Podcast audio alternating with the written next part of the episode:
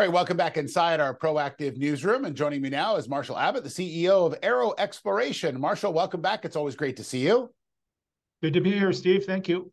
Yeah, so in saying news out from the company, we talked about uh, you and and the work that you were doing on the RCE three well, and and now you've got a, an update on there that you're uh, pretty probably pretty excited about. So let everyone know what's going on. Certainly. So RCE3, it was a low risk infill well that is exploiting uh, numerous reservoirs. We're focusing on the uppermost hydrocarbon bearing zone, the Carbonera 7. Uh, we have upwards of 30 feet of pay in the Carbonera, and we're looking forward to getting that perforated likely on Saturday and on production Monday, Tuesday. So we'll be able to report fairly sizable initial rates uh, mm-hmm. in the coming five days. We're very excited about it. Yeah, Marshall, in the news release, you talked about encountering seven hydrocarbon bearing intervals. Can you sort of explain what that means so people understand? Certainly. So we drilled this well down to basically 8,900 feet.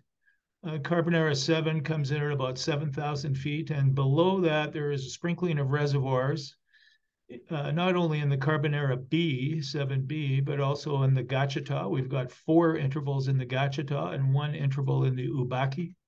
They have all proven to be productive in prior wells, uh, specifically RCE2 and RCS1. And they produce at rates on their own between 400 and 800 barrels a day. Uh, we intend to pursue exploitation of those reservoirs after we're finished our development drilling program at RCE and at Carrizales Norte. So RCE, uh, the rig's moving to RCE 4. Uh, that will take 12 days to drill, another week to get tied in, and then we'll go to RCE 5 and repeat. Once RCE 5 is drilled, we then pivot over to Carrizales Norte to drill up a very similar looking structure.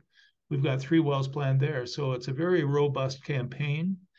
Uh, and in aggregate, we're spending $32 million this year, most of it on drilling, about two and a half million dollars on the largest seismic program shot in the Llanos Basin in the last three years. So it's it's a fulsome program that is fully funded with cash flow and cash on hand. Yeah, that that's a significant point uh, about about cash flow, and and you're going to be, you know, this is obviously creating more cash flow as well as as the year rolls on. So it puts the company in a pretty uh, enviable position, I would think. It does, Steve. So currently, you know, we've got 15 million in the bank. We're cash flowing two million a month by year end, uh, we should have about 26 million of cash on hand and significant production. So with the 10 well program, uh, we are going to blow through 3,000 barrels a day relatively quickly. And uh, right now, production is curtailed at one particular field. There's a blockade there. The residents want their road paved, which ultimately the government will take care of. That should be on stream again within the next four or five days. That's about 280 barrels a day net to us. So it's a minor irritant that we think is going to be fixed here fairly quickly. But on balance, uh, we are able to exploit uh, the Llanos Basin Tapir block as quickly as we can without any bureaucratic holdups. So it's been a very pleasant experience in actuality.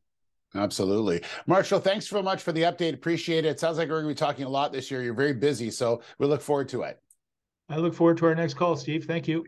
All right, there's Marshall Abbott, the CEO of Arrow Exploration.